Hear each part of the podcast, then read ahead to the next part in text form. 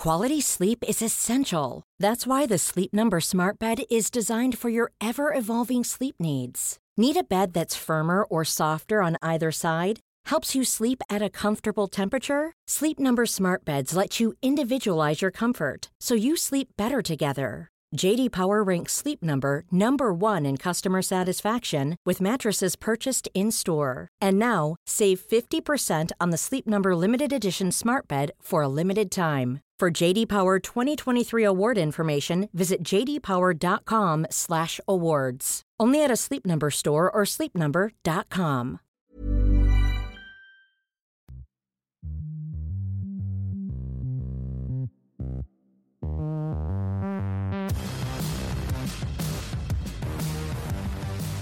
Welcome to the Unplayable Podcast, where we're recapping Australia's matches at the T20 World Cup.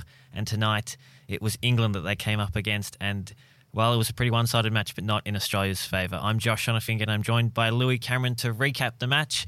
Louis, good morning to you, and what did you think of that performance? Good morning to you, Josh. It was a sobering defeat for Australia, a massive eight-wicket thumping.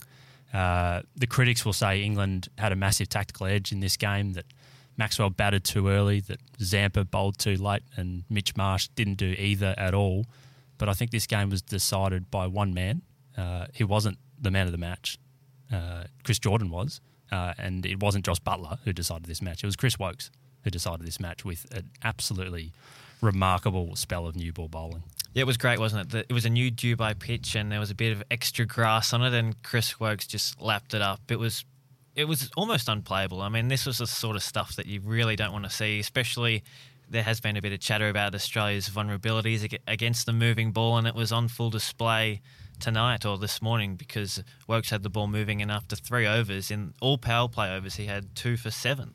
Incredible, wasn't it? But arguably his most telling contribution during that power play wasn't even with the ball. It was in the field. The catch that he took to get rid of Steve Smith was it just kind of solidified this feeling of an England tidal wave kind of coming over Australia in this game. A one-handed catch running back off Chris Jordan. Chris Jordan, who was named player of the match, but that first ball he bowled was a rank half-tracker. Yeah, it was Steve terrible. Smith, absolute Q-ended, over to mid-on, and Chris Woakes took the unreal catch. But that came either side of some terrific bowling. He got David Warner with the first ball. Warner faced off him. Warner walking down the wicket. It was odd, wasn't it? Yeah, I mean, we've seen him do that before. I don't think it was out of the ordinary. He likes to come at bowlers and and kind of dominate them in that way. But Woakes, just that length was perfect. I don't know if you saw him coming and pulled it back a bit, but he got the perfect length and he nicked through to Jos Buttler. And then by the time he had Maxwell out LBW, pretty much plumb, and we can talk about why Maxwell was out there in at number 4 in a minute. But by the time he did that, and then Marcus Stoinis was out and the first ball after the power play, Australia were 4 for 21. And as much as we're all going to talk about Jos Buttler from this game, and that's going to be the one thing we probably remember, some of the extraordinary hitting that we saw after that, the game was done and dusted by 6.1 overs. Yeah! Close and given. Stoinis has reviewed it, I think. He may feel he's got a tickle on it. It was a googly no. He's not going to review. And we said it, didn't we? We were sitting there together watching the match, and it just seemed like the bubble had been burst for Australia. It was the way I thought about it is such a well-oiled machine, this England bowling attack. They just know what to do. They hit their lengths. They all played their part, and Australia just couldn't find any wiggle room until about the 15th or 16th over. Yeah, it was, and it was remarkable. Some of the captaincy from Eoin Morgan, I thought, was really good. Yeah, I think. I mean, it's easy to say that he outshone Aaron Finch, but he got dealt probably a better hand, starting with winning the toss. Yeah, that's a big one too, isn't it? Yeah. Well, I mean, what's the stat now? Is it 13 of? Well, yeah, the chasing team in the Super 12 stage have won 12 from 14 matches. So there you go. It's pretty telling, isn't it? So by the time he won the toss, he's already had the advantage. He threw the ball to Adil Rashid, the bowler first over of the game, which was pretty unusual. Yep. And I guess the one that we thought might be, or who has bowled for England a lot more in the power play recently, is Moeen Ali. He didn't bowl at all in this game. And Eoin Morgan got asked about it in the press conference, and he just basically said that it was down to my captaincy and it was down to matchups, and that the guys he wanted Moeen bowling to had been dismissed by the time that he thought he might bowl in.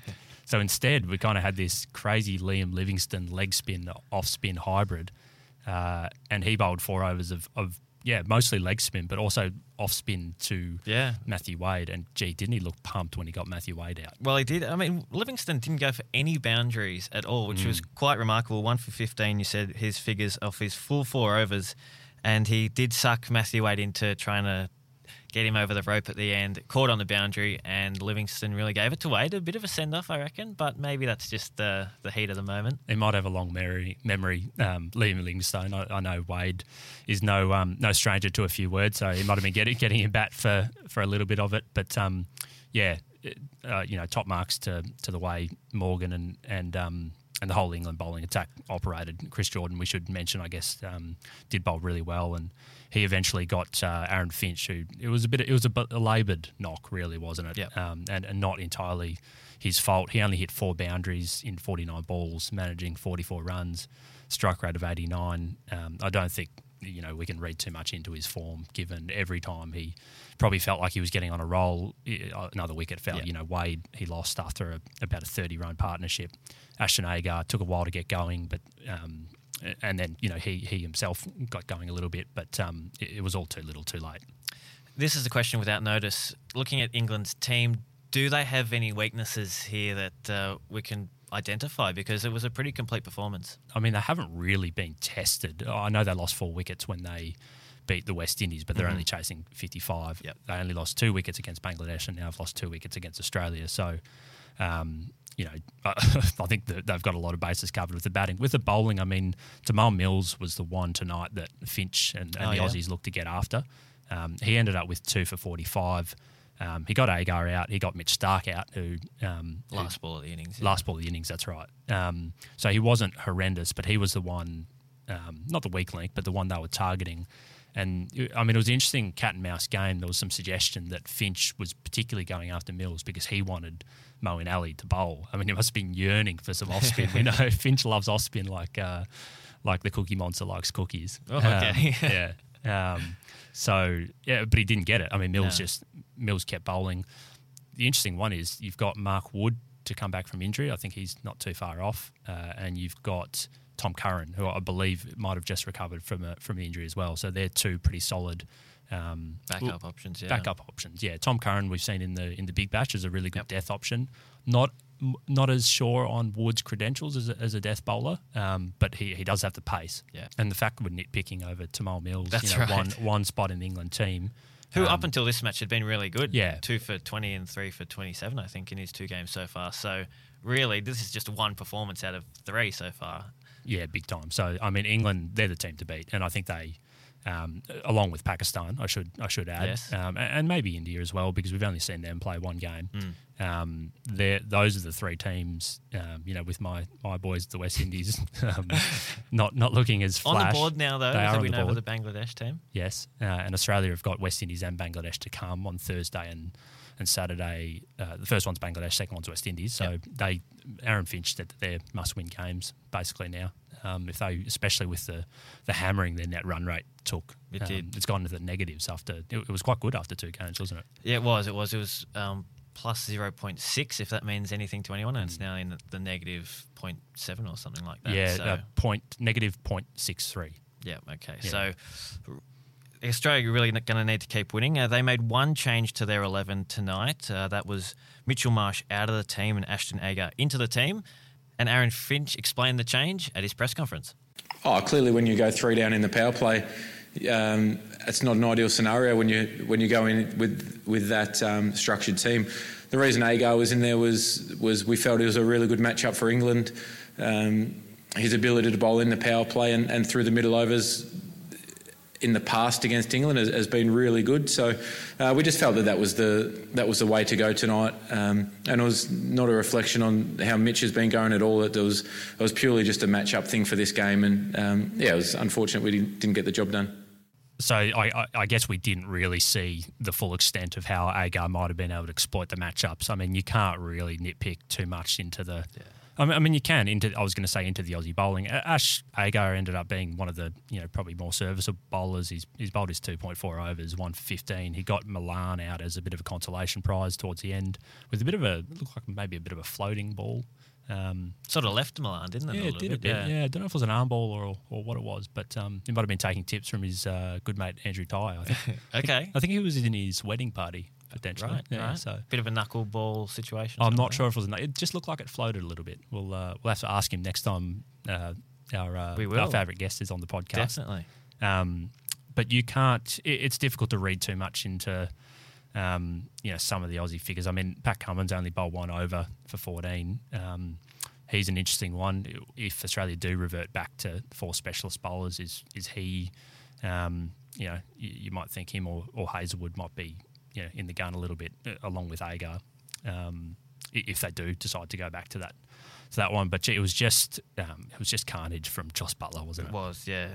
Straight away, it was the biggest power play of the tournament so far, none for 66 off six overs, and when they're only chasing 125, that's more than half of the total gone in six overs. So it was almost over before it started the chase. Yeah, and it was over before Zampa, who has been Australia's best bowler in the first two games, before he got the ball. Granted, he did get carted around. He did get Jason Roy out with his second ball with a good review. But the bit that's probably up for debate is, you know, whether we should read much into Butler and then Johnny Bairstow at the end, who also got in for two sixes. How much we should read into that being a sign of weakness with the Aussie guys. I tend to think that Zampa's, if he'd been brought on earlier potentially, and he might have been a better chance of getting after Butler in particular, because by the time Butler got hold of him, he was just going on all cylinders and just trying to hit every ball for six and succeeding for the most part, wasn't he? He was. Just on that point with Zampa, I did find it interesting he wasn't used in the power play. We saw in the West Indies and Bangladesh at times he was used in the first six overs. So I'm just wondering why they didn't go down that route, especially with two right-handers. And he's a wicket-taking option. They needed to take wickets, and they didn't go down that route. I think Finch likes pace when he's going after wickets. There was another instance in one of the T20s they played in the West Indies where they didn't make a big total. It might not have been as low as 120, but you know it was in that ballpark. Yep. And I remember he bowled, they had Meredith in that game, they had Starc in that game, and he bowled them kind of up front. And whether he sees Zampa as a wicket-taking option in the same vein, I think what showed in that was that, you know, anyone who could stop, get a few dot balls on them would have been a chance to take a wicket, because, I mean, Roy and Butler, once they're going, and I've just never seen a white ball team do it quite like England, because these two will, you know, Roy and sometimes Bairstow, these guys will just get after an attack in 50-over cricket and just look like they're going hammer and tongs at everything. And it's honestly, it's great to watch. Butler goes over long off. That is sweetly struck. England are motoring here. They are foot down on the pedal. And they Mitchell Starc, he's Australia's premier fast bowler, and in the head-to-head between he and Jos Buttler, Jos took 28 runs off 12 Starc deliveries. Jos hit 5 sixes in total, and one of them went over 100 metres, I think, according to the broadcast. Like, it was almost A.B. de Villiers. Like, he was just in total control. He could hit it anywhere, and some of those straight hits were going a long, long way. Eoin Morgan had some really interesting things to say about what Jos Buttler... the level that Jos Buttler's taking the game to. Maybe we can have a listen to him. I think he's certainly one of our players, and there are a few of them that are at the forefront of change in the game. They're not he's one of the best players in the world, but yet he's still trying to improve his game and get better against every single bowler that he faces. It's not just targeting bowlers that might suit him; it's every bowler. So when you've got guys that are at the forefront of change within the game and like positive change, taking the game forward type stuff, it says a lot about the guy. From Australia's point of view, their destructive hitter Glenn Maxwell unfortunately didn't get going today. He came in at the loss of the second wicket, which was obviously a lot earlier than we all hoped for, and it was also inside the power play, which has been unusual for Maxwell. Yeah, Maxwell didn't bat in the power play at all during the recent Indian Premier League, which during the second stage of it, I should say, when he really dominated for RCB. The last time he did it was in April during the first stage of the of the IPL, but he doesn't do it often. He did do it once for Australia against New Zealand in February, but his success has been through the middle order, and I think there was a real case there for Australia potentially sending in Matthew Wade, given his success at the top order in the Big Bash, or even Marcus Stoinis. You know, I think both of them have said that they like batting in the top order, and you know, at 2 for 8 in the third over, he was a really good chance to get one of those guys in and to protect, not just to keep Maxwell, you know, into the time when he's predominantly very good, but also to protect him a little bit from the moving ball. I think it's fair to say out of that top order, he's probably one of the more susceptible ones to a bowler like Woakes, who was, you know, he was troubling all the batsmen. You know, he was troubling Smith. His first ball to Smith was a big outswinger that you know, he was kind of fending around for. So, yeah, I think there was a case to potentially protect him a little bit. What do you think Australia will do with their 11 for the Bangladesh match, which is, as you said, on Thursday? Will they stick with what they've gone for in this match, or does Marsh come back into the team? It's a hard one, isn't it? You don't want to be reactionary and bring Marsh back just because you've had a collapse in these last two games. You might say that Australia dropped him, I guess, because they'd had two quite good outings with the bat in the first two games. We shouldn't forget. So we shouldn't throw the baby out with the, or they shouldn't throw the baby out with the bathwater. I think it's just got to be it's probably got to be a matchup thing. They clearly brought in Agar, as Finch said, to bowl to some of these English guys, and that didn't work out because they were only defending 120 and they were knocked off so quickly. But yeah, I guess the bigger question is whether it's too big a change to be making to the team. Like, I'm not sure if other teams are changing. It really does seem to throw the balance of the Australian team out. Like today it was, you know, Australia were really done and dusted by losing so many early wickets. Right. The other part with Marsh, I suppose, is he did bowl quite well during the West Indies series, where he was clearly targeted by the West Indian players, which helped him kind of get a few wickets because they were trying to launch him most balls. But I think the fact that he kind of bounced back or that he performed quite well under that pressure should be a good sign for Australia that, you know, he will get targeted if he bowls again. Teams will be waiting for Australia's 5th and 6th bowlers if they go back into a game with just 4 specialists. So, that's the real question is, can Stoinis and Marsh, combined with the question mark over Maxwell, can they be relied on to bowl 4 overs between them? Very interesting times ahead for Australia. So as we've said, it's Bangladesh up next at the much more friendly Australian time zone of 9 p.m. Australian Eastern Daylight Time. That's on Thursday. So far, Bangladesh have lost to their 2 games in the Super 12s, first to Sri Lanka and then to the West Indies. For the Aussie fans who haven't seen a lot of Bangladesh, Louis, who should they be looking out for in this upcoming encounter? Shakib Al Hasan is one of the best all-rounders to ever play the game. So him, first of all. Okay, that's a good sell. Yeah, the second one is just the pitch and whether it's going to be a turning pitch. And if it does, Bangladesh are right in the game. We saw when Australia went to Dakar to play 5 T20s on admittedly like alien-like surfaces. Like they were beyond anything I'd seen and I think beyond anything people who played a lot more cricket than me had ever seen.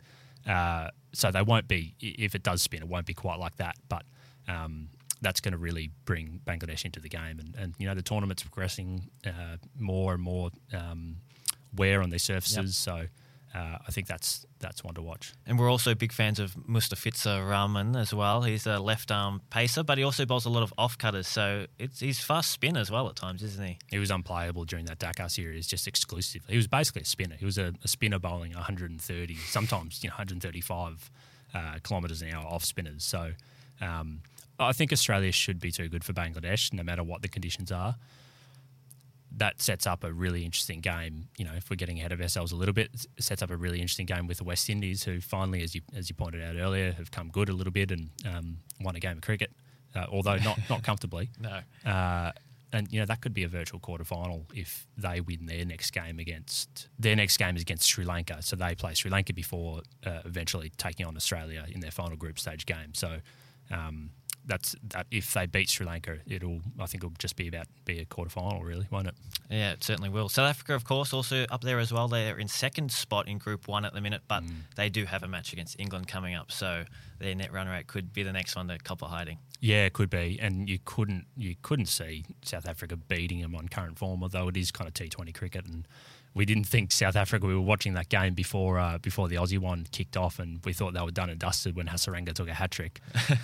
and David Miller and Kagiso Rabada got him over the line. So, really interesting. It's been a really interesting World Cup, Josh. It's it hasn't been high scoring, but there's been a lot of just interesting moments, funny, interesting tactical battles, and I can't wait to see how the rest of it plays out. Yeah, I think there might be a few more twists still to come. So, Louis, thanks again for your company. For this edition of the podcast where we recapped England's win over Australia, and we'll all catch you next time for Australia's match against Bangladesh.